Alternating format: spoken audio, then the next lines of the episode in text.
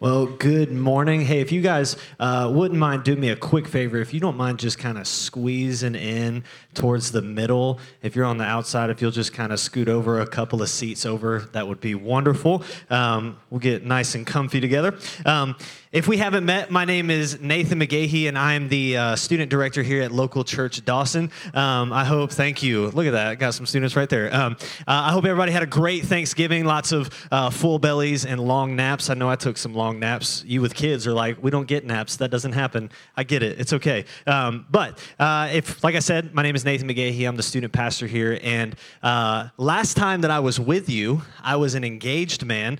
But as of October 23rd, I'm a married man now. So, yes. Um, so, first month of marriage has been great. And for you that are well seasoned in marriage, I get it. It's okay. You don't have to tell me, wait five years and then, you know, you'll fight all the time. It, just let us have it, all right? For right now, just let us have it, okay? Thank you. Thank you for the clapping. Um, hey, also, uh, I have been majorly, majorly blessed with an incredible group of middle schoolers and high school students, um, and we have seen some awesome life change. I want to point out one specific one that we did last week. We uh, baptized Miss Abby Freeman, which was amazing. Yep. Um, so uh, I won't point her out, but she's in this room right now, and she her face is probably so red. Um, but so uh, it's been super super cool to see the life change that have happened in our student ministry. So uh, with that being said, if you will open up your Bible, turn to James chapter 5. We'll be in James chapter 5. We'll only hit a few verses. Um, we'll be in verses 13 through 16. Um, if you don't have your Bible with you, that's totally fine. We'll have the scripture up on the screen for you. If you don't own a Bible, uh, we have Bibles for you out in the lobby. Um, just don't even ask anybody if you can take one. Just take one. It's all for you. So uh, grab you a Bible if you don't own a Bible, and then you can bring it with you next time. So, uh, James chapter 5, uh, we'll be in verses 13 through 16. But uh, before I read that text for us, um, there's something I think, I, I, think is majorly important that I want to point out uh, about the book of James just in general. James is a very, very practical book, very practical, lots of great wisdom that you can pull from this book. But it's easy to read the book of James and think that you have to do this all by yourself. Like all these things that James is telling us to do, you have to do it on your own power. Now, here's what I want you to not walk away with, okay? James, although is a practical book, and it is important, it is important that we put in effort as a Christian. We cannot earn our salvation. There's a difference between putting an effort into what, you know, what Christ has already earned for us. You see the see the difference there? So what I want us to understand is that what I'm going to talk about is highly practical. It's things for you to do. James is telling us and giving us great wisdom here. But this is all for the purpose of what has been done for us through Jesus Christ's blood. So just wanted to give that preface. Now, let me read our text James chapter 5, verses 13 through 16. It says this Is any one of you in trouble? He should pray. Is anyone happy? Let him sing songs of praise. Is any one of you sick? He should call the elders of the church to pray over him and anoint him with oil in the name of the Lord. And the prayer offered in faith will make the sick person well. The Lord will raise him up. If he has sinned, he will be forgiven. Therefore, confess your sins to each other and pray for each other so that you may be healed. The prayer of a righteous man is powerful and effective. Let me pray for us and then we will dive in.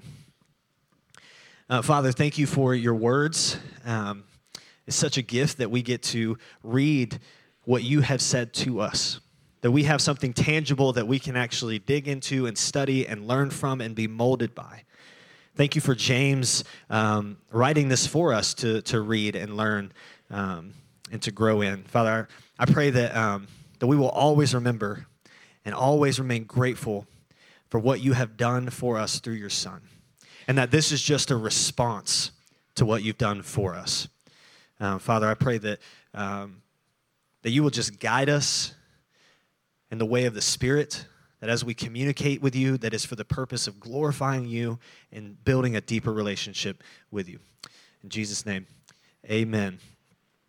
Um, so, uh, most of us, uh, I, w- I would say most of us, if not all of us in this room, have had some kind of experience in our life where uh, we were maybe told some news or something happened in our life that completely took us off path. So, we had this, this direction, this um, path that we were going, that that was the way it was going to be. That's the way my life is going to be. I'm going to do this. I'm going to go be that. And then all of a sudden, some news just changes your life and you just you're on this highway and then all of a sudden your gps takes you on a different exit.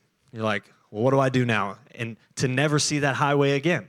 For me i have this experience where i was given some news that absolutely changed the course of my life. So um, when i was about a year and a half old to all the way about till junior year of high school the summer before junior year of high school. So a span of about 16 years I lived in Tallahassee, Florida. I didn't live in Georgia.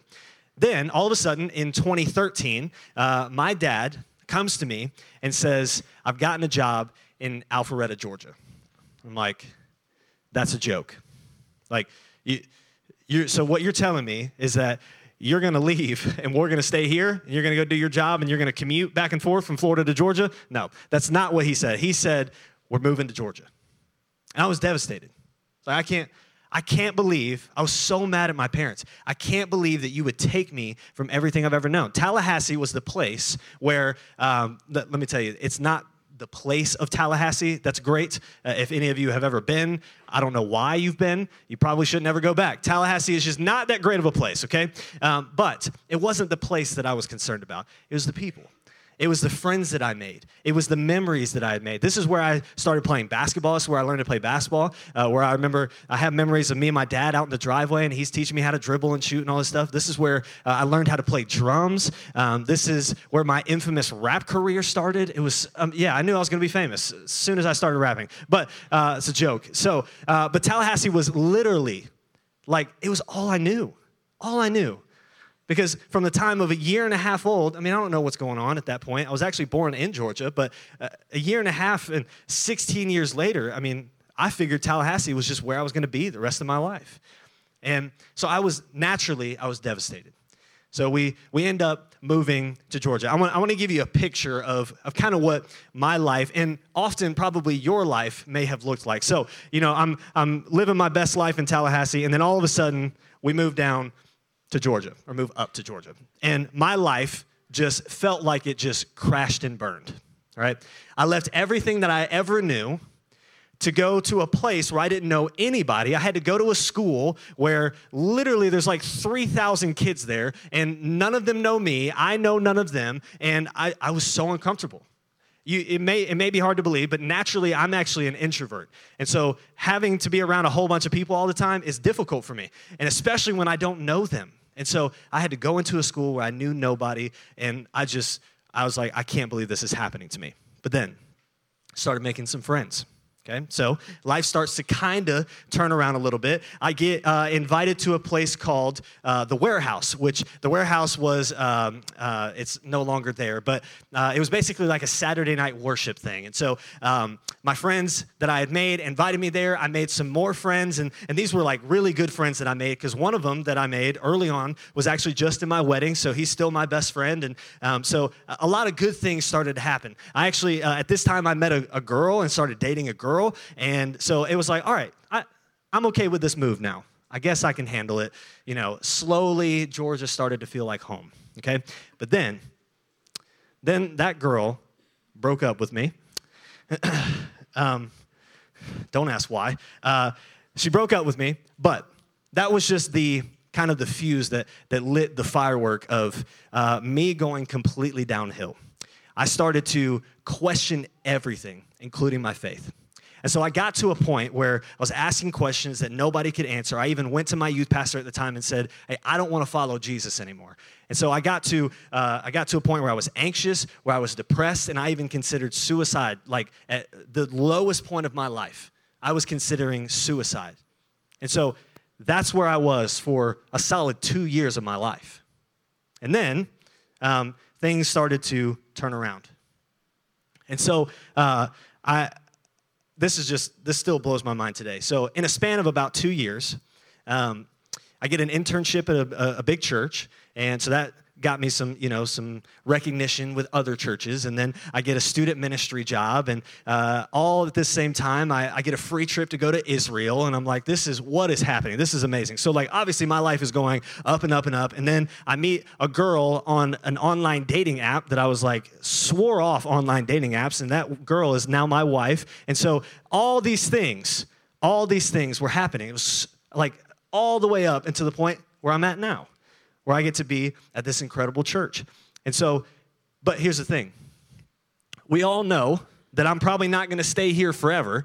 There's probably going to be more and more and more and more and more and more, right? And we've all experienced that as life.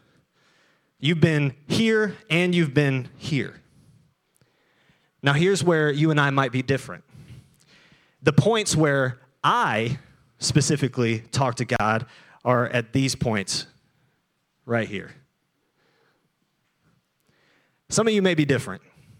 Some of you, you might talk to God at these points up here where everything is going super well. Like, God, thank you for everything you're doing. I wasn't at that point. Every time I got to a low, my first thought was to go to God. And you may be different, like I said. But here's the thing if if I am just praying here, and you, if you're different, or you may be the same, if you are praying just here, both of us are doing it wrong. We're both doing it wrong. James, let me read 13 and 14 again. It says this Is any one of you in trouble? He should pray. So that was me, right? Struggling, I prayed. Is anyone happy? Let him sing songs of praise. Is any one of you sick? He should call the elders of the church to pray over him and anoint him with the oil in the name of the Lord. So, what James is trying to get at here is that he is pointing us to pray without ceasing, not just praying only here or only here. Or even if you're doing both, where you pray when you're struggling and you pray when things are perfect, we're still missing it because there's so much of life in between that we're missing. And so, what James is telling us to do is to pray without ceasing. Now, praying without ceasing does not mean that you're in your car and you're like, oh crap, I need to pray. And then, you know, you, you bow your head, close your eyes, then you, then you hit somebody on the road, right? Don't, please don't bow your head and close your eyes while you're driving, okay? This is not what that means. Praying without ceasing is essentially communicating with God at all times. Now, communication with God looks different in different aspects of life, in different times of life, in different points of the day. It all looks different. But praying without ceasing is having this idea of you are with God at all times. You have you know that the Holy Spirit is in you and you can communicate with God at any point during the day. Praying without ceasing is just being with God throughout the entire day. It doesn't always mean bowing your head, closing your eyes, and praying. So, James is calling us to pray without ceasing. Now, once he was established when we are to pray, which is essentially all throughout life, all the time, he kind of goes into how to pray. And this is where it can get a little tricky. Verse uh, 15 says this And the prayer offered in faith will make the sick person well. The Lord will raise him up. If he has sinned, he will be forgiven. So, when I initially read that, had to do a little bit more digging.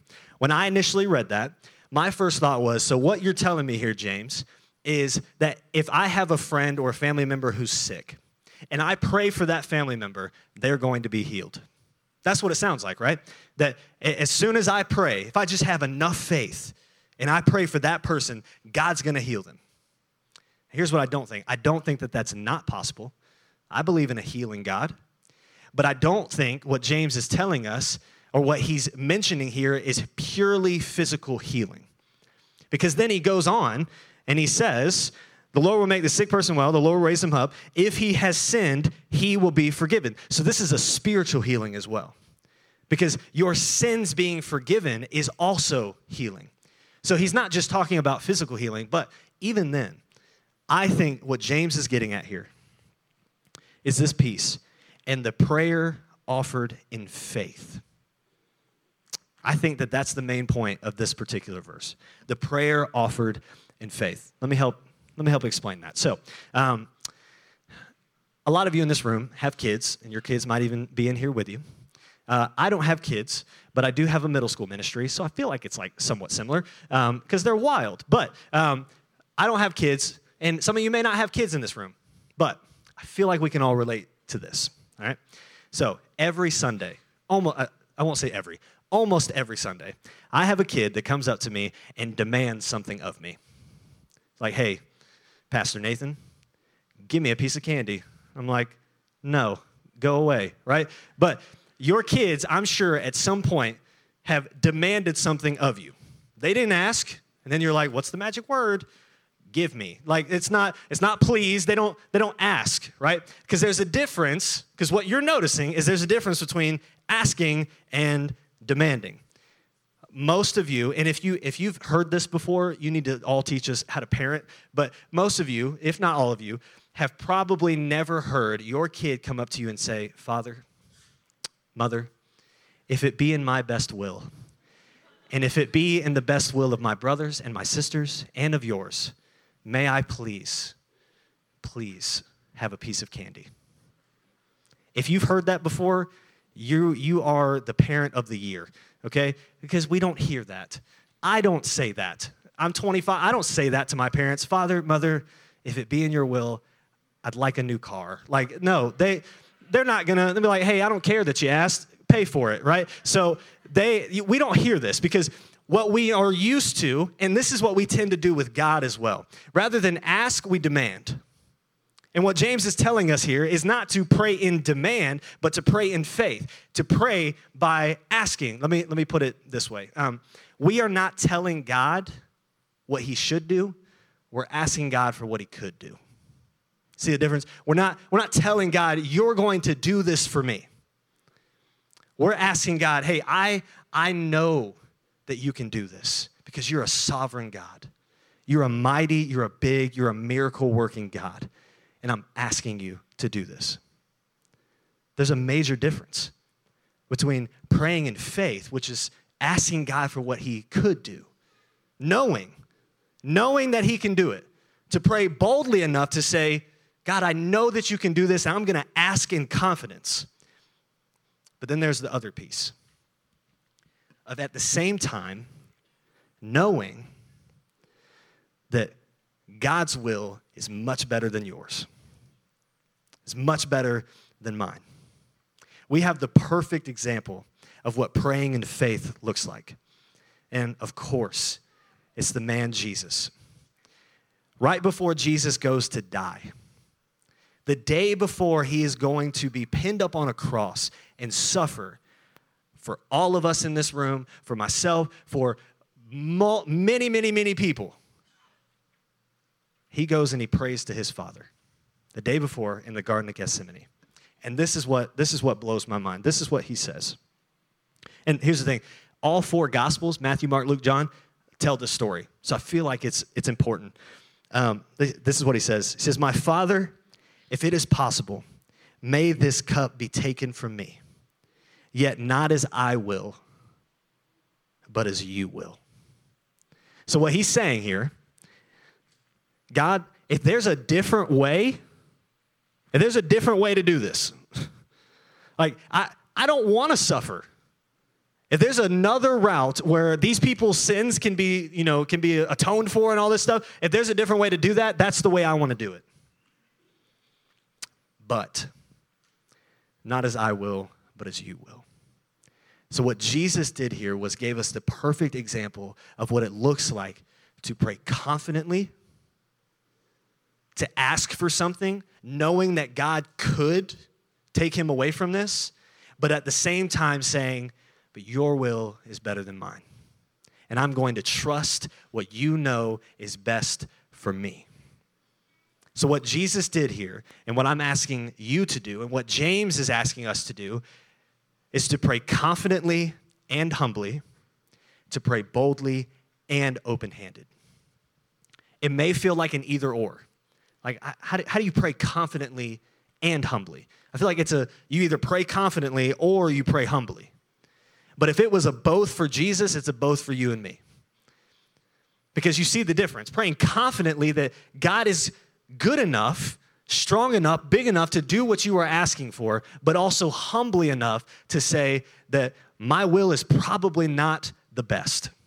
Because if I sin every single day against God, I probably don't know what's best for my future, what's best for my family, what's best for me in particular. Like, that's what he's asking. Say, hey, just pray confidently, pray in faith. But at the same time, know that God's going to do what is best for you. But that shouldn't stop you from asking. Now, uh, James kind of goes into uh, a little bit of a, a, left turn here in verse 16. Let me read it for us again. Um, but it, it, if we look at it carefully, it makes a lot of sense when it comes to the rest of this passage. He says this Therefore, confess your sins to each other and pray for each other so that you may be healed. The prayer of a righteous man is powerful and effective. Um, in our student ministry, we just uh, we finished up a, uh, a series on forgiveness, and by far, by far, this is one of my favorite series that we've done. And I can tell you this: it's not because of the preaching; it was genuinely because of what happened in our students' lives and in our volunteers' lives as well. Because here's what I got to witness. This is why I love my job so much. This is what I got to uh, witness. We talk about forgiveness for three weeks. And I, I point to this passage, James 5 16. I point to that multiple times and I say, hey, we are called to confess our sins to one another. I know it feels weird. I know it's uncomfortable. I know it's difficult, but we're called to confess our sins to one another. And it feels weird because your kids, our students of this church, live in a culture where being open, being transparent, being vulnerable about real things is seen as weakness. And that breaks my heart. Because I, Jesus, sees it as strength. To be open, to be honest, and to confess their sins to one another. So, what we did is we gave them that opportunity to be vulnerable, to be transparent with their volunteers, with each other. And what I noticed and what I saw and what my volunteers saw, because I had plenty of conversation with them after, what they saw was a weight just being lifted off their shoulders. Just recognizing how freeing it is to just be open and say, I'm struggling. This is like, this is hard. It, let me tell you something. If you don't already know this, it's hard to be a middle schooler and a high schooler right now. It's hard. I mean, I've got it easy compared to them. The things that they're going through, to be able to just say, this is difficult. I did this and I need forgiveness, and to receive it is freeing for them. It's freeing for all of us. And so I got that opportunity to see what the students are recognizing now and what James is trying to point at here that sin is going to get in the way of your relationship with God. And what James is talking about is that sin will hinder your prayer life. If you just leave a whole lot of sin unchecked, unconfessed, it's going to it's going to mess up that relationship and that communication that you have with God. It's essentially like you're you're talking to God face to face, having good communication, but when you decide to sin, it's like you saying this over here is more important. So I'm going to start walking this way. But then repentance, confession is essentially saying I don't need that. I've messed up, and I'm going to turn from that sin and turn back to God. And you can see how communication happens this way, it doesn't happen this way. And so, what James is telling us here is that the sin that you have in your life does not disqualify you from a relationship with God, but it will hinder your communication with Him. And so, he just, he's asking us Confess your sins to one another, confess your sins to God because He's faithful and He's just to forgive. But uh, a Christian author wrote it this way that I think he summarizes really well what James is getting at. His name uh, is Frederick Buechner, and he says this To confess your sins to God is not to tell Him anything that He doesn't already know. Until you confess them, however, they are the abyss between you. And when you confess them, they become the bridge. Uh, it, I, I couldn't have said it any better. shouldn't even try. But that's what he's getting at here. So, back to what I said at the beginning. I personally, I pray during these times. You may be like me and pray during these times. That's when you pray the most. Or you may be on the opposite end of the spectrum and you pray up here. But the bottom line is is that we're missing something. We're missing that constant communication with God throughout life. It's not fitting God into our schedule, it's us trying to fit ourselves into God's schedule. We are in his drama, he's not in ours. And so when we spend time and communicate with God throughout the, all of life, naturally our relationship with Him is going to deepen. But what I wanted to do is I wanted to try to help you um, just because I know that I struggle. Not because I look at y'all and I'm like, man, none of y'all pray. It's, it's me that struggles as well. So I wanted to help. Now, on your seat, uh, you have this card.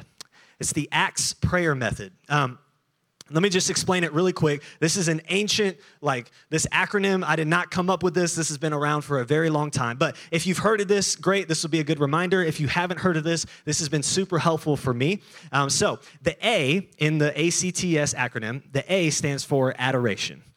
Essentially, all that's saying is when you're praying, just adore God for who He is, His characteristics, His attributes, and just be in awe of who he is because he's amazing. If you just read scripture, you'll see how big and mighty and incredible our God is, how holy our God is. So just be in awe. Walk outside and you can just look at creation and see that I couldn't have created that. That's A, adoration. C, confession. We just talked about this. Um, 1 John 1 9 tells us that if we confess our sins, he is just and faithful to forgive and will purify us from all unrighteousness. So, it's an invitation to just confess your sins to God. What's what has been brewing in your heart that you know needs to be talked through with your heavenly Father? Confess your sins to God because He will forgive you. The T is Thanksgiving. Um, we just uh, we just finished up Thanksgiving holiday. Uh, Thanksgiving and just giving thanks in general doesn't uh, stop after Thanksgiving, right? It's, I mean, I know we do it the most on that day, but uh, we can continue that spirit of gratitude. Uh, and so, Thanksgiving is, there's a difference between Thanksgiving and adoration, right? Adoration is looking and seeing who God is and just being uh, in awe of who He is. Thanksgiving is thanking God for what He's done. See the difference? Like, God, you are incredible, and you have also blessed me beyond measure. You've done this and you've done this, and I, I can't believe you did this. And so, Thanksgiving is essentially just thanking God for what He's done in your life, what He's doing in your life, and what He's going to do in your life. And finally, supplication is the last one. The S is supplication. That's just a big word uh, for praying for your needs and praying for the needs of others. Right? Uh, intercessory prayer is essentially praying for those that are in need uh, on their behalf. Supplication is just essentially just praying for yourself and praying for those in need, praying for the, the needs of the other people around you and your family, your friends, your church, your nation, whatever. But here's the thing if you'll notice, the S is last. It's last because I think this is important. Um, once you get done adoring God, confessing your sins to God, thanking God for His mercy and His grace and, and just all the things that He's done, then you can start talking about yourself. You see how that works? Because I think those first three are going to shift how you do the last one. And it is not wrong to pray for your needs. It's not. So don't take it as like, well, I guess I can never pray for myself. Uh, no, you can you can pray. It's we are asked, we are told, Ask and you will receive, right? Knock and you will like it's there's it's all over the scripture to pray, to ask God for what you need. But I think it's it's kind of funny how it's last. But I'll step off my soapbox on that one. But um, that card is for you. Um, to take home with you, uh, put it on your fridge, put it on your mirror, throw it away if you need to. That's fine if you got it memorized. But um, or you know, put it in your wallet. Do whatever you got to do. But that's for you. But here's the thing: Here's what I want. Uh, I think the most important part about this is that this is not a formula. This is not like, all right, Nathan just gave me the one way to pray. There's no other way besides this little card. This is it. And this is how I get into heaven if I pray this exactly every day. It's not. It's not the way. Prayer and communication with God is never a formula. Never. All of you in this room have relationships with other people. Whether it's your spouse, it's your kids, it's your friends, it's your parents, it's your in laws, it's your whatever, you all have a relationship with someone in this room. But if you'll notice, that relationship didn't happen by some formulaic way of building that relationship.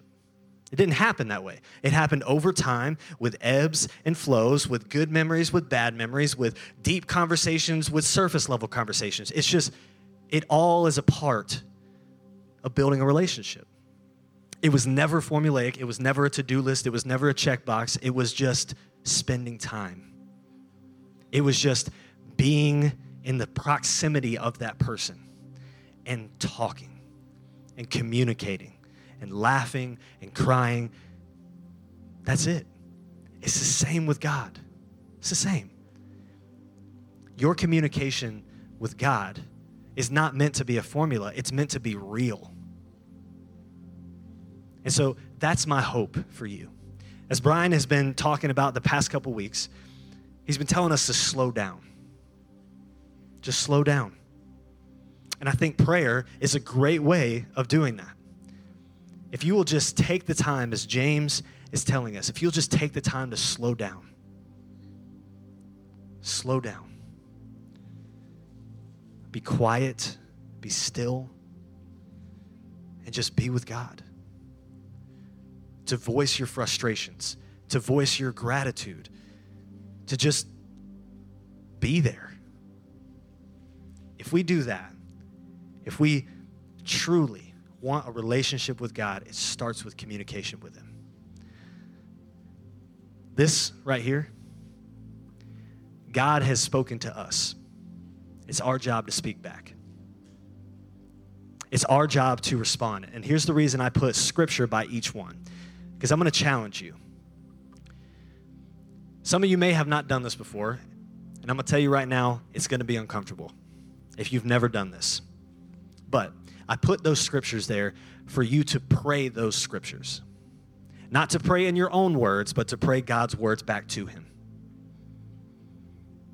And so, what I want you to do at some point, you can do them one at a time, you can do them all in one sitting, but find these scriptures and pray them back to God. Because one of the best ways we can respond to God is to talk back to Him using His own words because they're perfect and they're holy. So, my prayer for you is that you will saturate your life in communication with Him. That's it. So, let me pray for us. We'll sing one more song and then we will be out of here.